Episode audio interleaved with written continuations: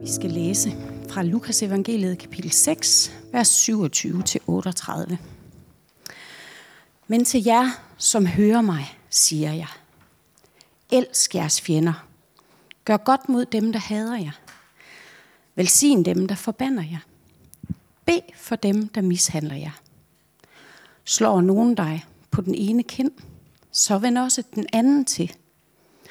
Tager nogen din kappe, så lad ham tage kjortlen med.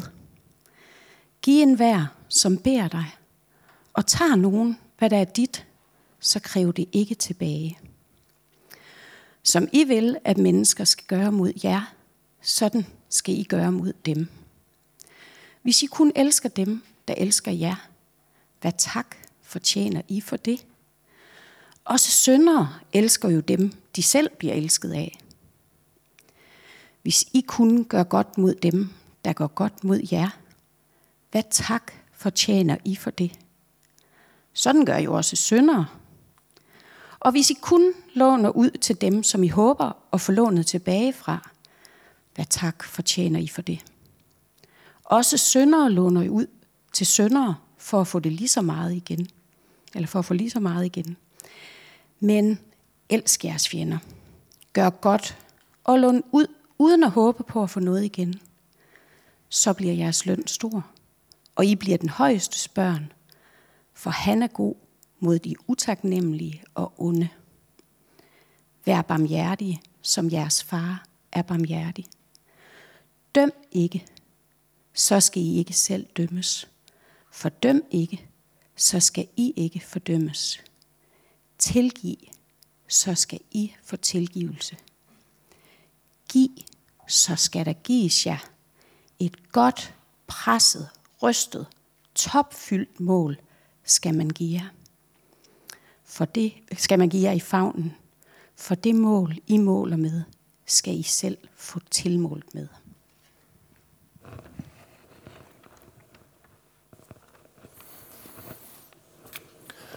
De ord, vi lige har hørt her, øh, dem taler Jesus jo i første omgang til nogle mennesker, som på ingen måde er i tvivl om, hvem deres fjender er vel. Der er poppet masser af, af romerske soldater op på den indre lystavle, der gik rundt og pissede på den jødiske kultur hele tiden. Måske er der også lige sådan et par beskidte samaritanere, der er fløjet forbi dem der, man engang kastede nogle sten efter, og de kastede nogle sten efter dem. Øh, og så ham der tolleren, der blev ved med at snyde nede i porten, hver eneste gang, man skulle ind med sine varer i byen. Og så at, at, skulle prøve at, at elske dem, altså, det, det, det giver jo ikke nogen mening. Man ved jo godt, at hvis man prøver at kramme en, en, en romersoldat, så får man svær i maven. Så man kan være helt sikker på, at, at altså, hvordan Jesus overhovedet kan finde på at foreslå det her, det er jo, det er jo så ringe en idé, at der ikke engang rigtig andre religioner, der vil påstå, at, at det er sådan, man skal gøre. Øhm, for ikke så længe siden, et par år siden, så tog øh, valgmenighedspræsten Johan Christian Nord konsekvensen af det her. Han synes simpelthen, at ideen om fjendekærlighed var pervers, som han sagde. Det var der, jeg havde det der ord fra. Og han siger sådan her, som Jakob smider op på skærmen nu. Jeg synes, at det er farligt for et folks overlevelse at forestille sig en gud, guddommelig magt, der kræver, at man skal elske alle forskelsløst. At man endda skal elske dem, der hader en selv. En farlig idé, vi har med at gøre. Så han tog konsekvensen sagde farvel til kristendommen og stoppede som præst. Men da han stadig troede på, at der var noget, der var større i verden, at der var guder osv., så, videre, så, så valgte han i stedet for at blive asatrone. Vikinger de har ikke sådan en eller anden fjollet idé om, at man skal elske sine fjender. De ved godt, at det vigtigste, man kan gøre, det er, det sikreste for, for, for alle parter i virkeligheden, det er at slå ham ihjel, før han slår mig ihjel. Alt andet, det er simpelthen for dumt. Nu har jeg det ikke helt som øh, jøder i over 30, og det er ikke fordi, jeg er ved at melde min afsked, ligesom Johan Christian Nord. Men jeg har sådan et lidt anderledes sted, hvor jeg sådan ikke umiddelbart synes, jeg lige kan komme i tanke om nogle fjender, der sådan stræber mig efter livet. Vi er sådan stille og roligt ved at have, have afviklet parkeringskrigen med naboejendommen derhjemme. Og, og selvom der er til nogen, der vinder over mig i brætspil, så synes jeg ikke helt, jeg vil kalde dem mine fjender, øh, selvom jeg er sikker på, at de har snydt. Øh, men så er vi så heldige, at vi, vi lever i en tid, hvor jeg bare behøver at tænde for tv'et, ikke også? Og for at vide, hvem jeg har af fjender, det kan, det kan jeg klare der. Putin har selvfølgelig været der et stykke tid som sådan den personificerede ondskab lige nu. Men så er vi simpelthen også så heldige, at der siden jeg valgte den her prædiktekst, så er der blevet udskrevet valg. Øh, og så er der pludselig rig mulighed for at tænde fjernsynet og finde ud af, hvem ens fjender er. Øh, så kan de andre fortælle en, hvem der ikke har øh, rent mel i posen, og hvem der vil ødelægge landet mest, og så videre. Og så kan man ligesom være med der og se, ja, det er også for dårligt, og hvordan i alverden undgår vi, at de kommer ind. Øh, når man så kommer til at kigge på andre lande end der, hvordan politik fungerer øh, flere og flere steder, hvordan det er blevet mere og mere forpestet, hvordan vi kommer længere og længere ud i ekstremerne og bliver presset derud af hinanden, jamen, så bliver man endnu mere nervøs. Det er som om, at, at verden sådan nærmest lever af, at der er noget at have. Nogen at have måske endda. Eller måske snarere, at der i hvert fald er nogen at frygte. Og i virkeligheden så er det også, sådan, vores, vores hjerner trives bedst. De er, de er trænet til at vurdere alt som en trussel som det første, ikke også? Sørg for, at øh, øh, man ikke kan sove, hvis man har haft en dårlig oplevelse, fordi så skal man lige være sikker på, at man ikke bliver overfaldet i søvne, ikke også? Og, og grundlæggende, når vores hjerner placeres over for en trussel, nu skal jeg lige holde tungen lige i munden med hjernekemien her, øh, så er der jo to måder at reagere på. Fight og flight taler man om. At, at flygte eller at kæmpe. Flugten er sådan en, en, en smule mere rationel, kan man måske sige. Skynde sig at komme så langt væk fra det farlige, så langt, at det alt er, er sikkert, at man øh, altså simpelthen bare komme så langt væk så hurtigt som muligt. Og endda også så langt væk, at man måske sådan 10 år efter ikke rigtig tør nærme sig det sted igen, fordi man stadigvæk ved, at det var der, det var farligt at være op i sit hoved.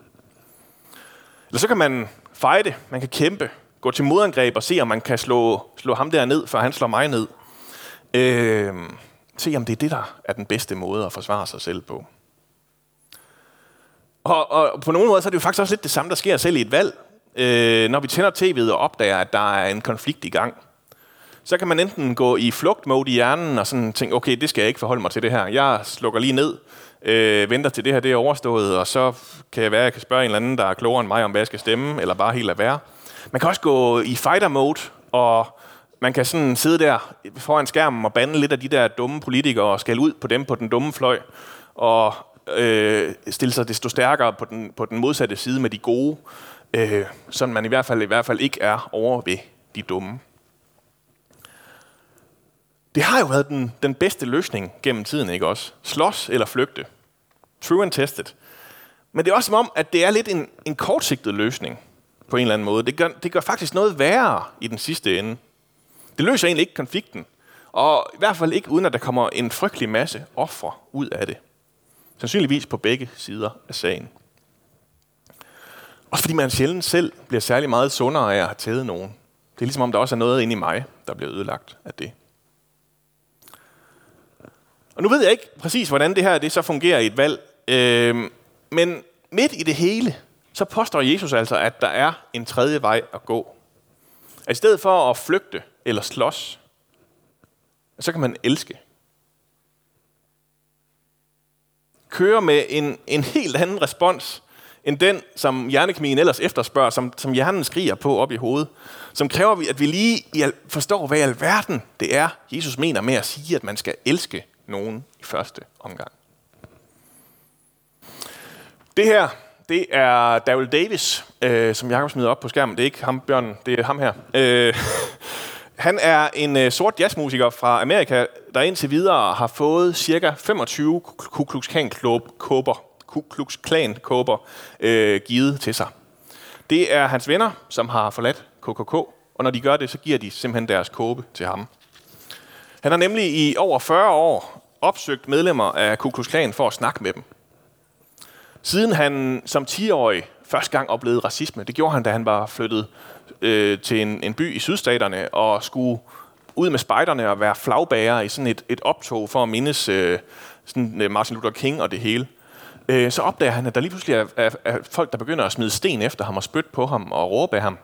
Og han, han ligger ikke rigtig op for ham, at det kun er ham, de, og ikke hans hvide kammerater, det sker for øh, før, før det sådan er for sent, at de er begyndt at sådan, øh, beskytte ham og gå ind og, og, og, og tage ham. Altså, så, så, så, siden, da, siden den dag, siger han som 10-årig, så har han gået rundt med spørgsmålet, Why do you hate me when you know nothing about me? Hvorfor hader du mig, når du ikke ved noget som helst om mig? Og siden da, øh, så har han øh, mest som voksen øh, prøvet at gøre det ved at opsøge Ku Klux Klan medlemmer. Øh, og, og, og simpelthen bare prøve på at forstå det her. Hvorfor hader du mig, nu når du ikke kender mig? Det fik han så blandt andet mulighed for at gøre med The Grand Wizard of Maryland, altså den, der ligesom ledte klanen i den stat, Roger Kelly. Øh, han havde ikke fortalt Roger Kelly, at han var sort, inden han bad om interviewet. Så det opdager Kelly først, da han møder op øh, med sin bevæbnede bodyguard på det her motelværelse, de skal mødes på. Og, og det er sådan en, en rimelig anspændt situation, men Kelly han ender alligevel med at sætte sig ned og blive interviewet og forklare Davis, hvorfor at, øh, at hans sorte race er underlegen, og hvorfor at det er de hvide, der skal herske. Øh, så i løbet af interviewet, så lyder der lige pludselig sådan en, en meget, meget mærkelig lyd, øh, som alle tror kommer fra de andre. Så, så Davis han sidder og, og kigger nervøst over på Kelly og, og, og venter på, at han bliver skudt, og bodyguarden begynder at hive pistolen frem. Øh, og der er ikke rigtig nogen måde at flygte på, vel, fordi de sidder inde i det her lille rum. Så Davis han er sådan klar til at se, om han kan få skubbet bordet over på dem og kæmpe og få, dem, få våbnet ud af hånden på dem. Indtil sekretæren, den hvide sekretær for Kelly, øh, Davis, øh, heldigvis har opdaget, at det simpelthen bare er fordi, at isen er smeltet, der holder sodavandene, og den er faldet ned og har sagt den her lille banglyd. Øh, og hun får ro på situationen igen, og øh, øh, de får snakket videre, og de næste mange år, så mødes Kelly og Davis og, og snakker sammen. Bodyguarden er altid med med sin latte pistol, og det er altid hjemme hos Davis, det foregår, fordi at Kelly skal selvfølgelig ikke have en sort mand ind i sit hus. Øh, der er en ret vild optagelse fra et, et klanmøde nogle år senere. Folk er mødt op for at protestere imod mødet, og David, David Davis, han, han er der bare og er med og går og, og drikker lidt sodavand, øh, og, og lytter med og går med ind i teltet bagefter, hvor de sidder der, talerne øh, fra Kukulkan, og, øh, og, og, og taler om, hvor, hvor, hvor træls det er. Og sådan flere gange i sine taler, så siger Kelly, jeg har mere respekt for ham, den sorte mand der, end for alle jer protestanter, der protesterer det her, alle jer demonstranter. Fordi han, han respekterer mig. Han respekterer mig, og jeg respekterer ham. Mange år senere igen, så er Kelly faktisk kommet dertil, hvor han beslutter sig for at forlade klanen. Og han giver sin kåbe til Davis, og, og spørger ham også, om han vil være gudfar for hans datter. Øh, og øh, sådan ender historien. Og øh, som Davis han siger, øh, citat på skærmen her, If you want to convert a white supremacist out of their hate, you're gonna have to eat a lot of meals together. Hvis du gerne vil få en racist til ikke at have længere, så er du nødt til at spise en masse måltider sammen med ham. Undervejs så er Davis blevet kaldt ekscentrisk, og den rene Don Quixote, der, øh, øh, og det, det er sådan ret mærkeligt, når man ser de der videoer, hvor han sådan står og trisser rundt øh, øh, med hans ikke så atletiske krop, øh, og lytter til de her vrede taler til KKK-møderne. Øh, han er også blevet anklaget for sådan bare at acceptere, hvad det er, der foregår. Hvordan i alverden kan han gøre det, være medskyldig i klanens forbrydelser? Blandt andet så har han øh, et par gange tilbudt at betale kaution, altså øh, øh, for, for klanmedlemmer, som var, var varetægtsfængslet for forbrydelser, for, altså for voldsforbrydelser mod sorte. Men i virkeligheden, så lever han jo bare ordene fra Lukas evangeliet om at elske sine fjender. Jesu radikal anden måde at se konflikten på. Først og fremmest fordi det gamle system ikke rigtig virkede vel. Det gav kun mere vold og ødelæggelse i sidste ende. Ikke fordi det på nogen måde er nogen særlig nem position at tage. Jeg tvivler på, at, at Davis han fyldes af sådan varme følelser, når han skal sidde og lytte på nogle af de værste racister, der sidder og fortæller ham, hvordan at han og alle andre sorte har en eller anden iboende voldelighed, at de er nødt til at holdes nede, fordi de kun dur som vores andres tjenere, at de har mindre hjerner og er dummere. Nej, så, så, så når, når Davis han snakker om kærlighed, så ved han godt, at det ikke har noget at gøre med, hvad han føler. Det handler om, hvad han gør. Hvordan han handler.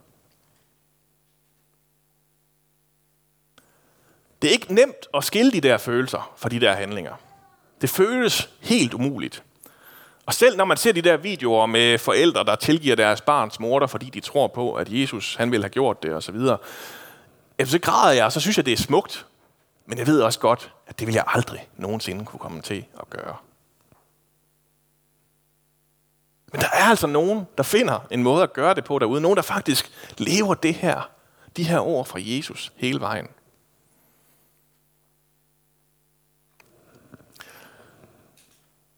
De må jo have kigget på Jesus. Have ledet sig ind i hans historie. Blevet en del af den. Og han gjorde det jo, faktisk. Og, og i modsætning til, til Daryl Davis historien, så er det her ikke en af de her historier, hvor det bare ender godt og smukt, det hele. Hvor kærligheden var så forvandlende, at forbryderne de indså deres fejl og lod sig forandre indefra, vel? Nej, ham der fandt på det her, ham der sagde, at det var det bedste, man kunne gøre, var at elske sine fjender. Han elskede sine fjender hele den lange smertens vej, uden at åbne munden, da han blev pisket og hånet. Hele vejen op på korset.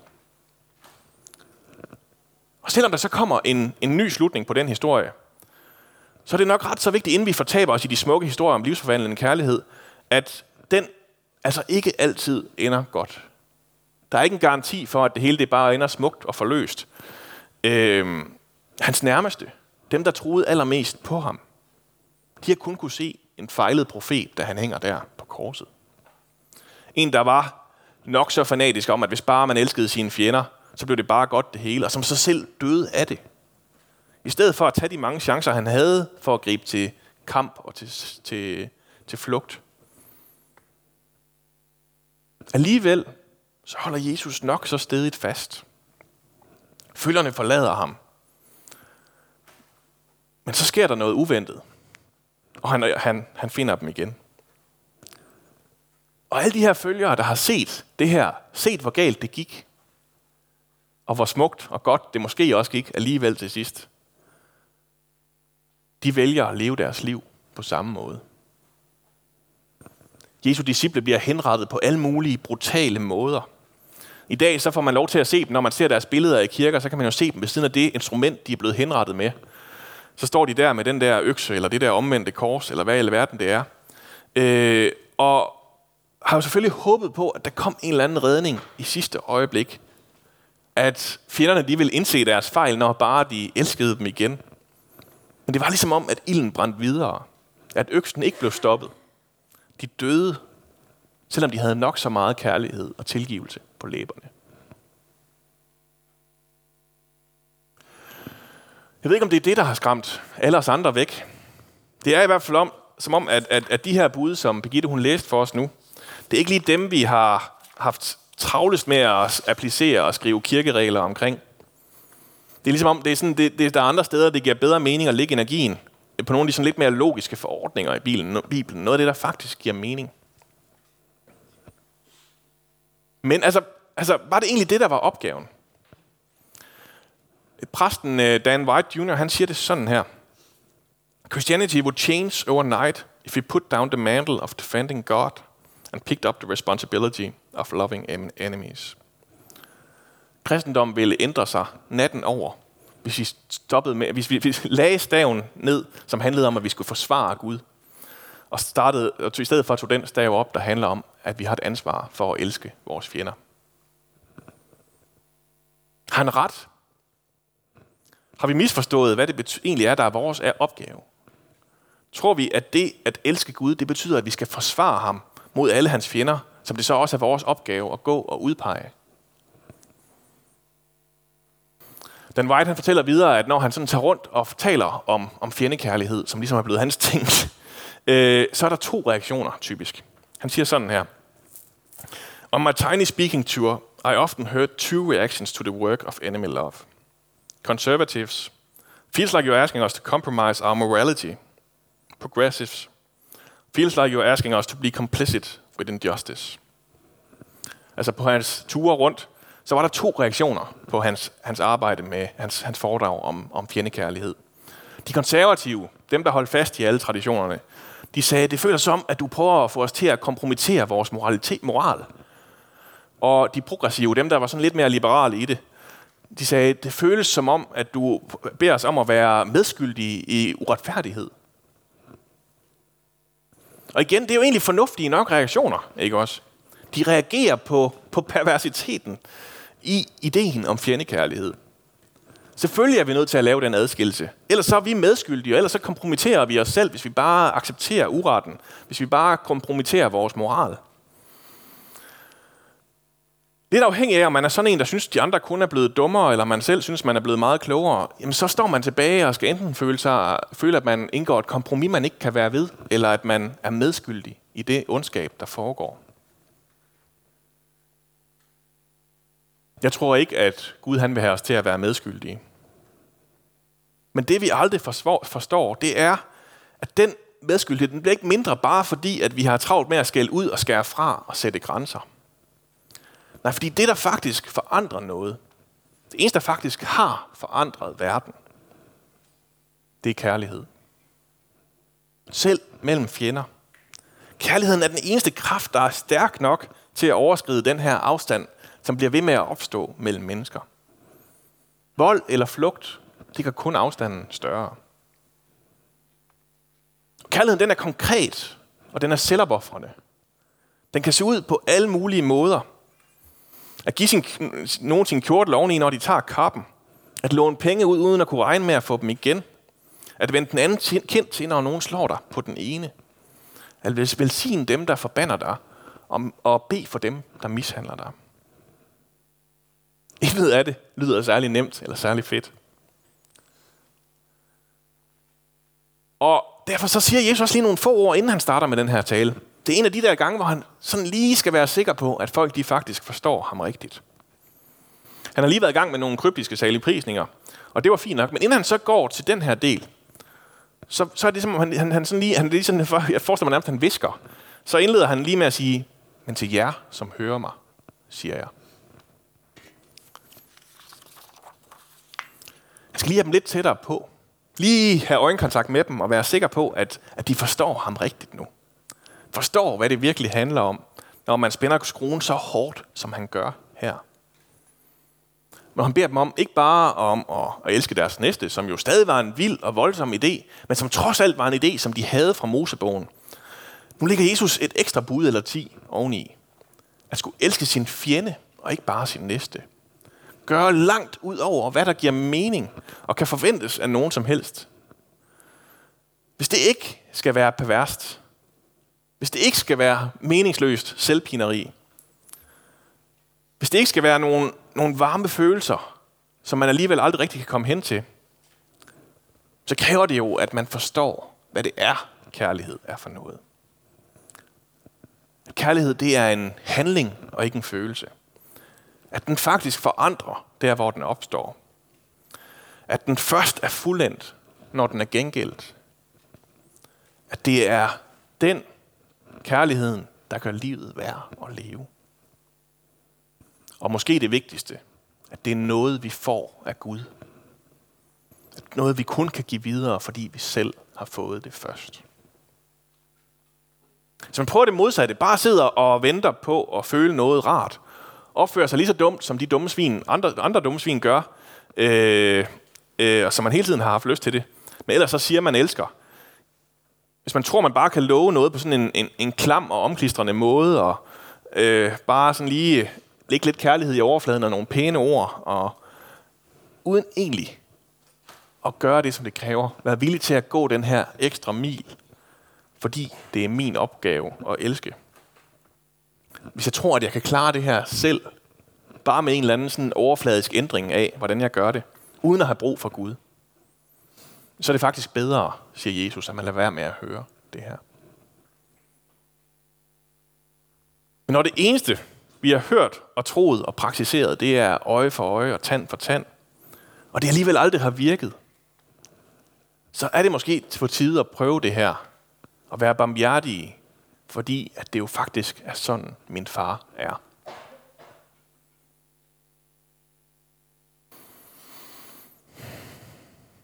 Det var noget med, at Jesus han kunne elske sine fjender, også uden at det gik godt. Det var faktisk noget med, at vi endda selv var hans fjender. At selv os, der havde fået ham slået ihjel, at når vi mødte Jesus, så blev vi kun mødt af hans nåde og hans tilgivelse og kærlighed. Det er der, vi står. Vær barmhjertige ligesom jeres far er barmhjertig. Ja, det er der, den ender i dag. Lad os øh, bede sammen.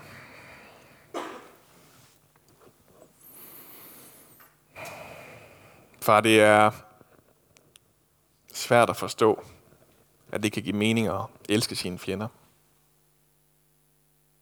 At det ikke er farligt eller dumt Vores hjerner skriger på, at vi slås eller flygter i stedet for. Men så siger du til dem, der hører det, at vi i stedet skal elske vores fjender. Og øh, det, det virker ret umuligt. Det står vi fuldstændig rådvilde over for, hvordan i alverden vi gør. Det har vi brug for, at, at du giver os at kunne, hvis vi skal kunne, far.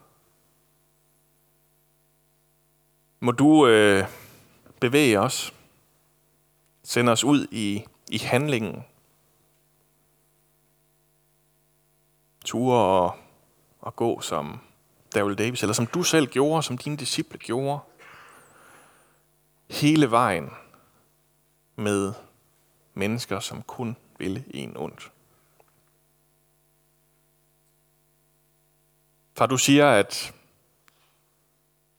det er kærligheden, der, der er dit væsen. Det er det, vi har brug for i verden.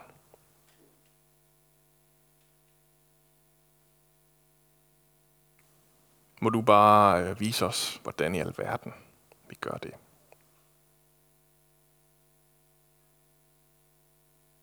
Amen.